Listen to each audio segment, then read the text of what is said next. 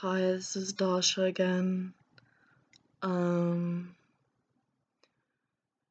yeah, there's some news that I guess is kind of sad, but I don't know if it's really sad, to be honest.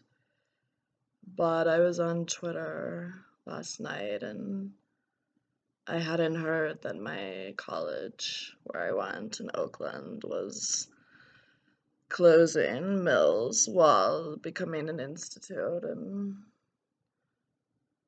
I was thinking like I mean I didn't know because I don't care about any of those bitches. They were like pretty slutty. I mean like being slutty is good, but they were always hitting on me. It's just like, okay, like I'm not really a lesbian. Most not really like okay, I dated Bryce, but um I don't know, like I'm not sure that girls' school is a good idea. Like how can you learn to really uh, socialize with the other gender? It was fun though. I liked the Bay Area. I liked I liked going to Berkeley, pick up some guys. I mean, sometimes I liked the girl. uh, Well, no, I didn't like the girls that much, but they were just all so indulgent and arty, just like kind of like me.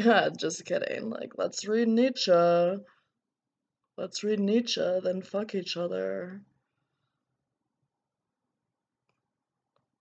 So my life is also just like so different now.